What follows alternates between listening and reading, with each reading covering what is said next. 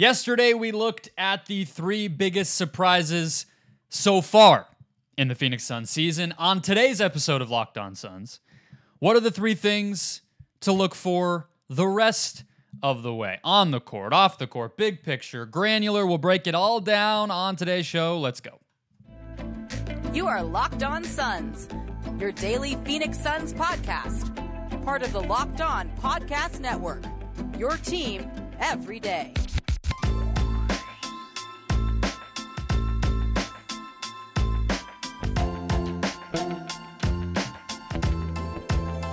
And we're back. This is Locked On Phoenix Suns. We are part of the Locked On Podcast Network. I'm your host, Brendon Kleen, a credential media member covering the Suns for the past seven seasons, a writer at Suns.com, and the host of the Just Basketball Show, wherever you get your podcasts. Thank you for making Locked On Suns your first listen here on this Wednesday. One more day until Suns basketball. Appreciate you spending the day here, starting your day here. We are free and available everywhere, including YouTube. So just hit that follow or subscribe button wherever you are finding this show. Get a new episode in your feed every single Monday through Friday and become an everydayer. Get locked onto the Phoenix Suns all year long, right here on this very show. Joining us today is Stephen Pridgeon. He is a writer over at Bright Side of the Sun at PHNX, does some podcasting, has a YouTube channel, great Twitter follow. Previous guest of the show, although I think that was preseason, which uh, is a just goes to show you that time absolutely flies during the NBA season. But we are going to break down three things to watch down the stretch of the season. We're going to go back and forth, each of us give our three and talk through all of them. Hopefully, give you a great preview of the stretch run of the Sun season. Today's episode brought to you by FanDuel, though. Make every moment more. Right now, new customers get $150 in bonus bets with any winning $5 bet. That's 150 bucks straight to your account if your bet wins. Visit fanduel.com slash locked on to get started. Steven, you are the guest, so let me give it to you first here. What is the first thing that you have your eye on down the stretch of the Sun season? I think the first thing it can kind of be a quick hitter is the Suns and their shot profile and figuring out how many attempts are they getting up on average post All Star break from deep.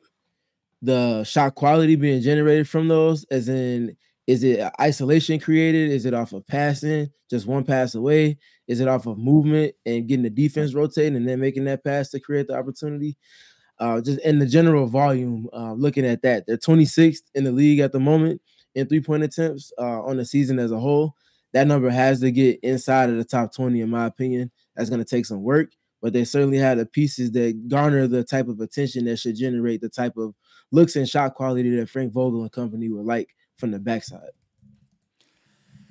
Yeah, it's it's funny to me because I was poking around at some of this yesterday, and I've seen a lot of people get a little frustrated with Vogel that in preseason and a lot of coaches say the right types of things about like modern shot profiles and then you look up and not everybody's going to get there and mm-hmm. I, I know vogel emphasized shooting a lot of threes i don't really blame him personally i do think it's just a matter of the ball movement being better and now that the role players i think have a little bit more confidence not that the guys who were playing now have more confidence it's just confident guys are now playing instead of less confident guys, like we saw with some of the young dudes who were passing up those shots. I think those things will trend in the right direction.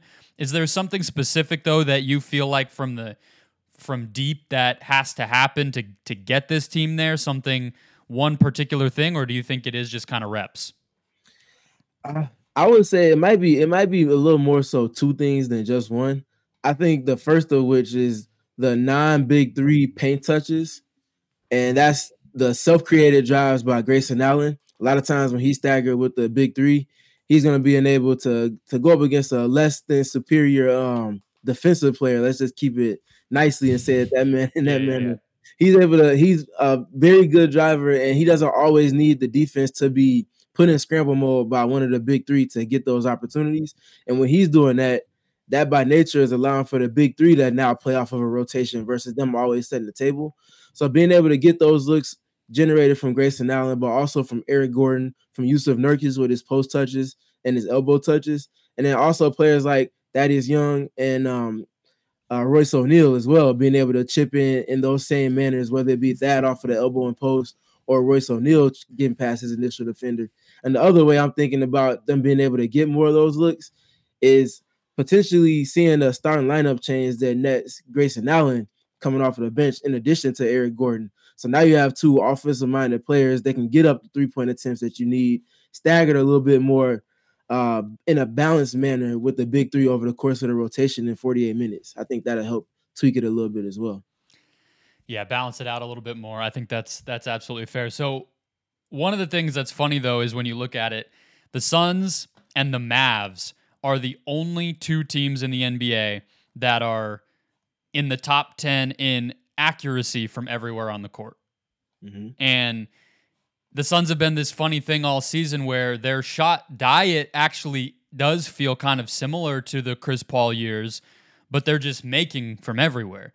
And that's been, I think, what's really helped them. They're obviously a good offensive rebound and free throw team, which which helps just kind of pad your floor as an offense. But yeah, I, I think in terms of keeping up with a lot of the teams that they're going to have to keep up with, even in this tough stretch schedule wise down down the regular season, but obviously, of course, in the playoffs, they're going to have to to put up some of those more valuable shots more consistently. Otherwise, they're going to be at a disadvantage. My first one is how much small ball do we see? Because the Suns' additions at the deadline, and obviously with Thad Young, who still hasn't signed officially, which is a little weird, but he did tweet out today a goodbye to Toronto, even though he was waived like two weeks ago now. It's been a little weird. I still expect nothing outside of the ordinary to happen there, just flagging that for the listeners. But those two guys make those lineups easier to get to, right? And having Durant makes somebody like Thad Young more playable, in my opinion, than maybe even he was in Toronto, because there's a, another bona fide big defensive difference making forward, big combo guy like Durant there, not just that having to kind of anchor that whole thing, which defensively maybe he can't do anymore. So they have more options. But this is another thing I talked about in the surprises episode yesterday, Stephen, is it is matchup dependent, but Nurk is very valuable to this team. So I guess my big question is like, is do we get to a point where Durant at the five is the the main thing. Do we ever get to a playoff series where that's like playing more minutes than Nurkic at center? And and what does that look like? How do they make it happen? Is it is it reasonable to expect that of Durant? I don't know if it'll be something that we see it that extreme in the regular season, but we will probably start to see different combos and styles to get comfortable with. Okay, maybe the Suns play the Warriors, and all of a sudden Durant's playing 28, 30 minutes as the center in that type of a series, and, and they need to be ready for that. But I don't know if we get there. What do you think? I think that's definitely something that I have, um, not necessarily in my my three for this episode, but something that generally I'm keeping an eye on, and that's just lineups. And obviously, with the lineups, the small ball being maybe the premier thing to look for. I don't think they necessarily get to a point where KD is like the mainstay five, and I know you're not saying him as like the starting five, but as in play is in him playing more minutes than Nurkic at the five. I think it's more effective when it's a counter punch, or even if it's like a like a change up to dictate what teams are anticipating this, or teams are getting this versus this lineup, and then you put this out there, and now they have to solve that. I think that's a riddle that most teams are not going to be able to solve when the Suns are optimizing the different lineup types that they could use with KD at the five. But I think that's where the Thaddeus Young um, piece bridging that gap, not necessarily having to go to Eubanks and not necessarily always having to go directly to Durant will help with that. And like you said, the the positional versatility, in addition to the lineup versatility that Royce O'Neale and Thad Young bring, helps to navigate and bring more nuance to those lineups rather than it being just black and white. We only have this lineup that's the death lineup with small ball, and that's it. Now they have a yeah. couple different combinations with that they can go to. I'm pretty sure Frank Vogel would take issue. It's it's the laser lineup. We don't take the Warriors. Uh, we don't take the Warriors nickname around these parts. But no, I, I, hear you for sure. I think uh, this number is interesting to me, and I said a part of it yesterday, more from an offensive standpoint. But the big three plus Nurkic right now had uh, 335 minutes at the break, plus 12.7 net rating. Mm-hmm. The big three with Nurkic off 105 minutes, which a lot of those were probably small. I don't think Eubanks plays much with all three of those guys, plus 9.7. So they're almost three points better per 100 possessions with Nurkic on with the big three versus the big three without Nurkic. And what's interesting is most of that actually is on offense. The defense has, for whatever reason, been able to hold up with Nurkic off the court and those three guys on, whereas it's really the offense that offense that soars when all four of those dudes have been able to play together. So I guess it's just something to keep in mind as we're watching this, where we think of okay, they're going to the the laser lineup or whatever the new combos might be with that. To your point, and that's to juice the offense. That's like, oh, we're playing the Kings and we really got to do it. Let's go to this lineup, and then we see the Suns dominate. But really, their offense has been has been just as good, if not better, with Nurkic out there because of the passing, because of the you know drawing help and playmaking out of that that you said to start your point, all those things. So I guess it's not as simple as if you want defense, Nurkic is in there. If you want offense, you take him off. Like that's not really the way to think about it. Like some teams with their small ball units, where it's like we have the center, like the the Knicks, right? People wanting to see Julius Randle at center. Mm-hmm. That would be the whole other direction. We're gonna just score. When Mitchell Robinson's out there, now we're playing defense. It's not really like that. So Mm-hmm. I guess how they how they construct and, and whether those numbers change will be a, a, big thing to watch. But let's get to our second thing to zero in on down the stretch of the Suns season coming up next. First, today's show brought to you by the FanDuel Sportsbook, America's number one sportsbook and the official sportsbook of the Locked On Podcast Network. Right now, new customers get $150 in bonus bets with any winning $5 bet. What does that mean? Well, that's 150 bucks straight to your account if your bet wins, just on the house. I'm looking at the Suns line on Thursday in Dallas, which I will be watching from an airplane. Hopefully, if I can get that to work. They are three point underdogs. The over under for the total score is 243. I kind of like that. Those are both, as I just mentioned in the last segment, two of the more accurate shooting offenses. We know they can both get hot. Both of their games recently have had pretty high scores. No matter what you bet on, whether it is that line or the quick bets, same game parlays, exclusive props, and more courtesy of FanDuel, you can win that extra 150 bucks when you shoot your shot. Visit fanduel.com slash locked on to get started. FanDuel, official sportsbook partner of the NBA.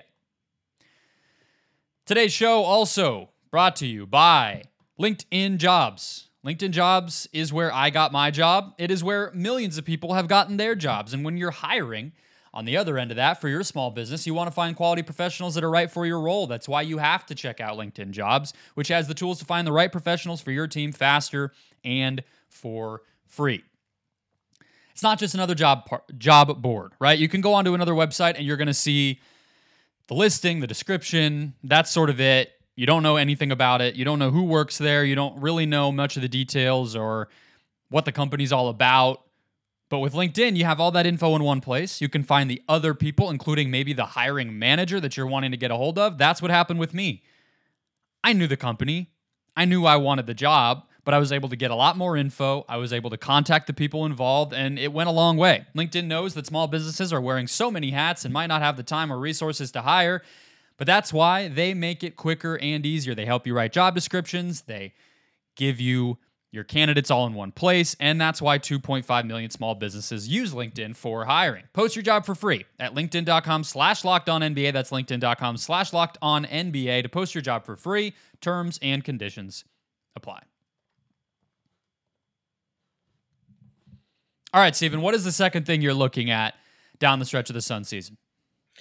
Uh, the second thing I'm looking at is going to be how many turnovers they can force from opponents at the moment they're at averaging opponents are averaging 13 turnovers a game, which is 22nd in the NBA.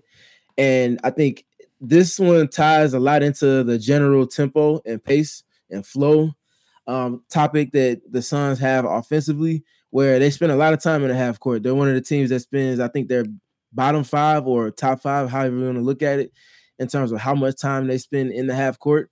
And a way to mitigate that is by upping the activity levels and forcing turnovers, allowing yourself to, if not play directly in transition, flow into your secondary break pistol actions, get into the handoff actions and things of that nature with Jusuf Nurkic, and just generally having the defense scrambling with matchups that they don't necessarily want per on a per player basis. So figuring out how to up those turnovers, and I think that ties directly in with the additions of Thaddeus Young and Royce O'Neale as well. Two of the higher deflection, high communication, um, high positioning, and understanding of how to use your hands and gain leverage and get get activity and get deflections and steals to ultimately afford a team with the high octane offense like the Suns to play um, in transition and with flow on offense. So looking at how they can up the ante in that respect is going to be important to gauge as well. Yeah, anybody who listens or, or watches every day will have heard me like almost going through the mental gymnastics in my head on this yesterday because um, and that's why I love having you on because we think about this stuff and and look at a lot of the same things I think and I was like I know the number has improved since the beginning of the season in terms of turnover percentage forced by the Suns defense. But I was trying to sort it and do all these things in, in real time on the show, and I was like, it's not working out for me. But I, I, I got it pre-show today back to what I had originally seen that that put that idea in my head, which is since Christmas, the Suns are sixth in net rating period. They're second in offense. They're eighth in defense. They are 19 and 8. That's that's like if you want to convince anybody the Suns have a shot to win a title this year, like show them that but they've also forced more turnovers, and that's I think a big part of why that that defense has improved. Um, it's not elite. It's 13.4% of opponent possessions, and that's about middle of the pack in the NBA. But that's a big improvement from where they had been, and it's it's probably the single most thing about this team that differentiates from what you would expect of a Frank Vogel team, right? Like that's always been one of the hallmarks of how his defenses have worked. And I think one of the reasons people might have had a little bit of a confused reaction when they hired him because it's like, hold on, you're hiring a guy to coach a team with where point of attack defense is one of the biggest weaknesses. Now you could say, okay, well the coach should be able to improve that, but I think as we've seen, that's easier said than done. You can't make somebody good at at a quality, or you can't make Josh Okogie more playable. Like there's only so much you can really do. But if they can emphasize that more, be maybe a little more risk taking, be more on a string to just sort of create those team team force turnovers. I think all those little things will start to add up. And again, with this Suns defense to me, and I don't know about you, it's like my expectation is not not elite. It's it's good enough and it's functional in certain ways that will work in a playoff setting. So I, I absolutely uh, echo you on that one. That that has to happen. I think. I think I think the in my opinion, coming into the season, I said top 12 defensively. Uh, and that's non garbage time minutes, uh, just general defensive rating, and the things that consist with a team that's top 12 on the defensive end. And in that being a timely stop team more than anything else. And I think that's where the scheme versatility that players like Thad Young and Royce O'Neale bring, in addition to the lineup versatility, to give them a different look and ultimately get to attacking our offense versus always being back and dropping, reacting being able to do that more with more athletes on the floor and make the rotations they need with bigger, more active athletes as well is going to be important. I'll I'll save my last one for I have two that kind of go together. So we'll do those together and we'll get to your last one in the last segment. But to stay on this for a 2nd mm-hmm. does it what is your explanation or like what's your read on why let's say November or so. Like I remember the Thunder game that Beal played in where the Suns lost at home, or the Wolves game where they won. Some of those, which were right around the same portion of the season, they were playing some pretty adventurous schemes. You know, zone a lot more, which feels like we almost never see this team play zone lately. Some like almost box and one type of stuff, using KD in different ways, putting him in different places in that zone. And that's almost all gone away. But obviously, like, I'm not necessarily saying that as a bad thing because their defense has held up anyway. Why do you think they went away from that stuff? Do you have a, a guess on that? I think because of the injuries that they saw early in the season and just the lack of continuity, which is obviously was going to be a hurdle when you overhaul everything the, except for Kevin Durant and Devin Booker, essentially, there's going to be a high variance and there's going to be like a learning curve in addition to that as far as results come. So, Frank, I'm not going to say he was searching, but he was just really trying to figure out okay, what strikes the core of this roster I have right now? And that's obviously kind of throwing a rock in the pond just to find something when you don't have your full anticipated rotation at your disposal as a coach. So it's really just kind of figuring out, okay, what works for this team? Can they run a little bit of zone in pockets? If not, okay, we got to figure out something else. Um, and that's that's really just what it kind of felt like to me. It didn't really feel like the opponents they were going against were dictating to them in that respect. It really just felt like uh, like Frank and company were really just trying to figure out, okay, can this team do this? Can this team do that? Uh, obviously, we saw against a team like Atlanta when they were in Atlanta last month. They were going to they were in uh, I think 15, which is all out switching. Yeah. And obviously, we saw Nurkic a lot on Trae Young. That did not work to their favor. They didn't have the requisite rotations needed around that. And we also saw, like you mentioned, and you kind of alluded to Kevin Durant at the five against Sabonis to close out multiple times. You saw the results that got.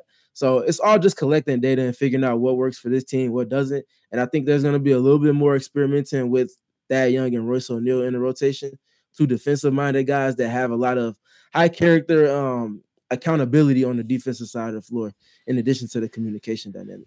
Well, I'll put it this way then, and I think that's a great explanation for it. And and again, it, it's not so much like a nitpick as much as an observation. I, I don't think it's wrong. And Frank Vogel, I, you know, I'm uh, who am I to to say what's right and wrong on a defense for uh, compared to him? But mm-hmm. I want to see that adventurousness come back down the stretch because I think they're going to need that. You know, they're they're not going to be a team that can just rely on, all right, these are our eight guys. This is how we play. Let's go win four playoff rounds. That's not that's not going to get it done. So I hope that having more vets in the roster, ideally, fingers crossed, more health. I think, you know, like to me, it's not even about Durant with like a zone, for instance, but I think that's a great way to to mix it up with how Nurkic can be impactful and some of these more long guys that they've been able to throw out there. You know, like obviously Okogie's somebody who in a more basic defense can just cause problems, but picking and choosing based on the personnel and, and trying to maximize what each group does and how they can be great at it. It's not a lot of time, uh, but let's hope that they have enough time to do that at least. All right. My last two, Steven's last one, key to close the season coming up next.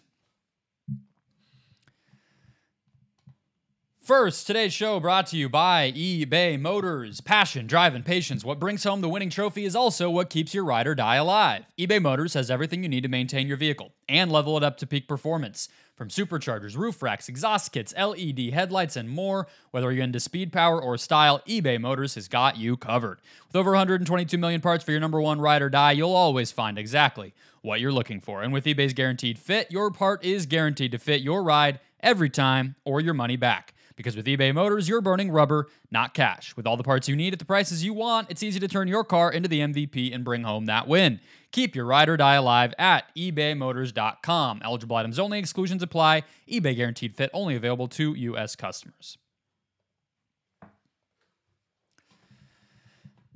All right, Steven, let's close it out. So, my last kind of pair of, of things to watch for are a little bigger picture here, which are one, how do they play in close games?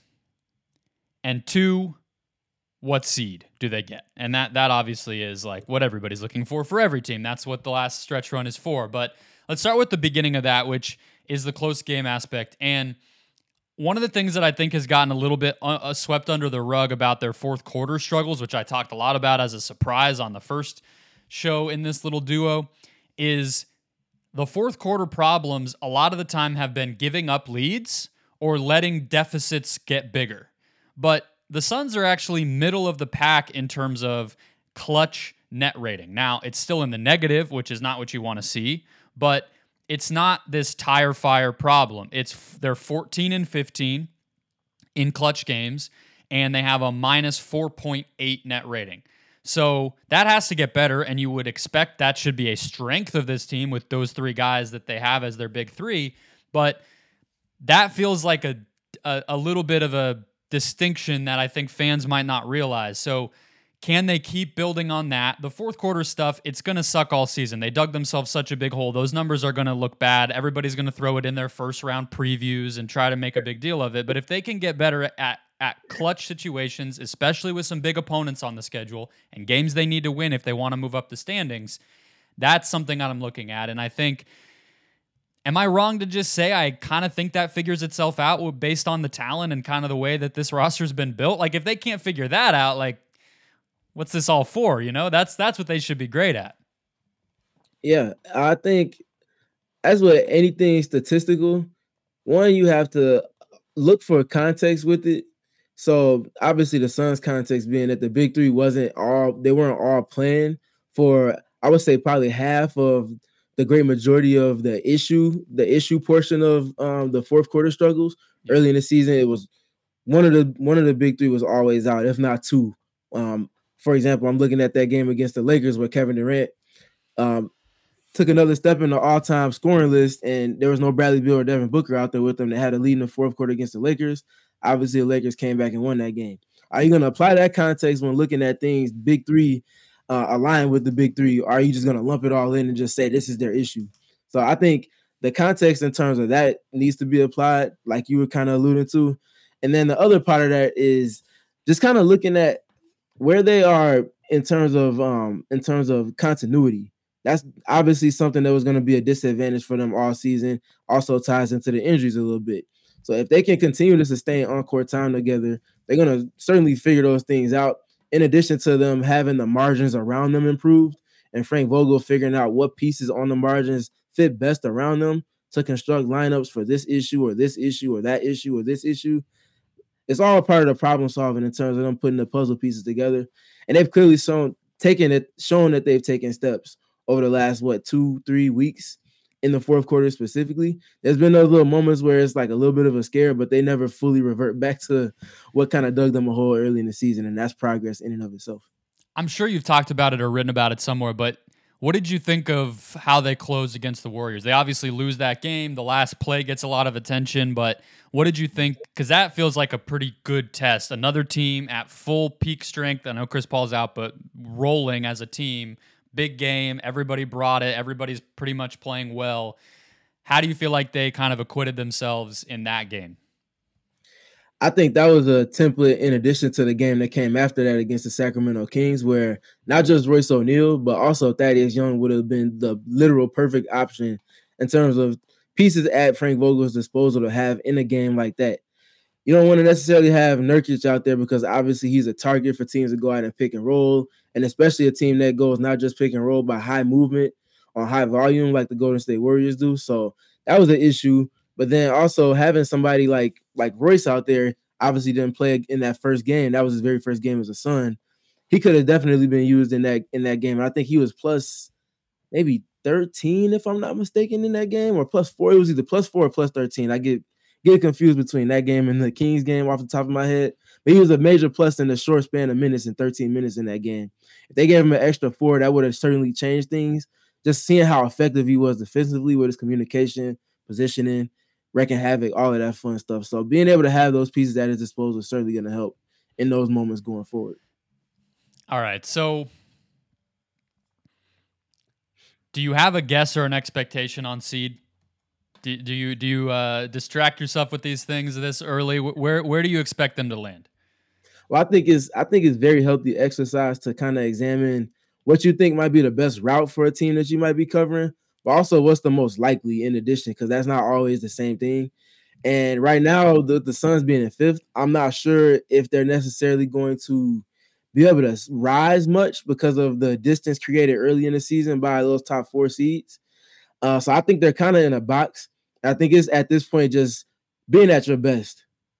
I think you don't construct this roster trying to um, handpick matchups going through the playoffs. You construct this roster and you bring in the head coach with a recent championship like Frank Vogel, thinking that if you have all your main pieces in rotation, that you can go and beat anybody at home or on their floor in a seven game series. It might take seven, it might take six, might take five, might only be four, but you plan on being confident with the roster you have going up against whoever, East or Western Conference. So I don't think they'll necessarily be looking at matchups like that. I do think they there's a couple matchups that might not necessarily they might not necessarily want to go against early in the in the playoffs. Like obviously Dallas, I mean not Dallas, obviously the Denver Nuggets, the reigning champs. But I also don't think they would want to go against the Los Angeles Clippers in the very first round. But again, when you have those pieces they have at the top of their roster, you know, you go into those matchups with confidence and you roll the dice from there.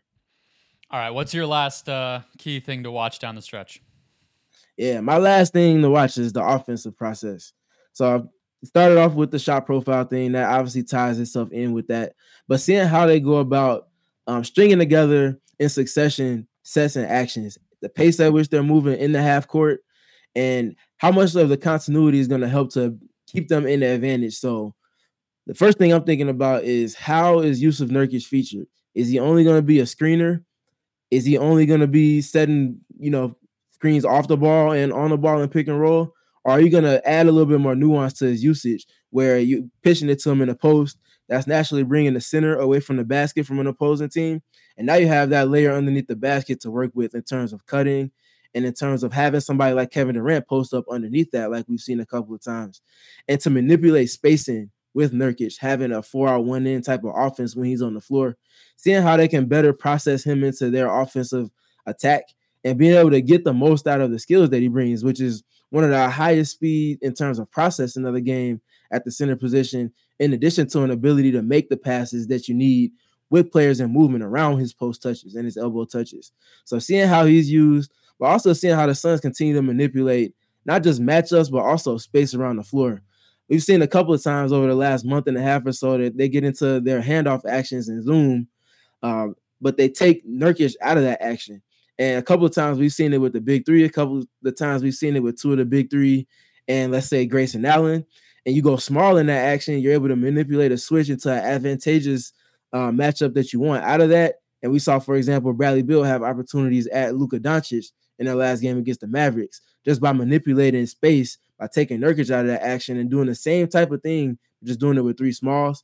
It ups the pace, it makes the defense react to it, and it gets you in a position that you ultimately want to get to anyway from that action, which is just getting the advantageous matchup. So seeing how they go about those things, in addition to a few others, is going to really be what kind of piques my interest going down the home stretch of the season.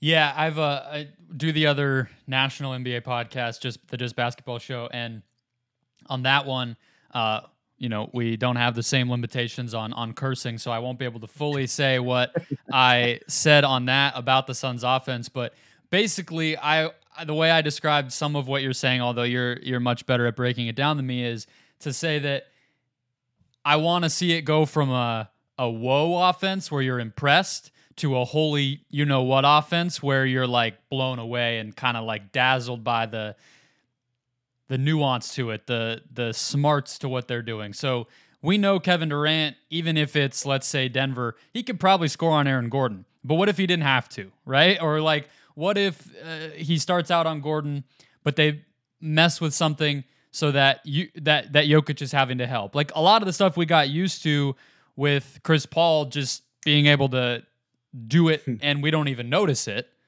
We might notice it now because it's not going to be as smooth, but I do think that they have the IQ to still get there. And it's funny, you know, we were talking about the defensive side of things and how the more experimental that they were early in the season. This is going to sound stupid because I don't think the team was better by any means. They literally weren't. Obviously, they lost a lot of games. They were getting pummeled by certain teams and whatever, but the version of the team where Nurkic was basically the point guard, Durant was the scorer, and everybody else just kind of had to hustle and play defense. It was not a very good squad. It would have probably finished like 30 wins, 35, 40 wins, but it made more sense. You know what I mean? It just sort of like that I get. I understand what the job is there for everybody on the on the court whereas now it's just it's more complicated. That that's a good problem to have, but it is it is different. Um, and so I think again th- this final stretch will be about manipulating those things and and and figuring it all out, but that's why you change coaches. That's why you make trades and try to get the personnel closer to what it is. So I think we are all very excited to see it. That will wrap us up for the day, folks. You can read Stephen's work over at Bright Side of the Sun. Watch him, listen to him at PHNX on his YouTube channel, on his Twitter account, which is going to be linked in the show description, and of course on the screen if you're on YouTube. I will be back for one more show on Thursday. I will also have a game preview for you of Suns Mavs, and then we will be off to the races for the second half of the season. So hit follow or subscribe if you haven't already, and I will catch you guys then.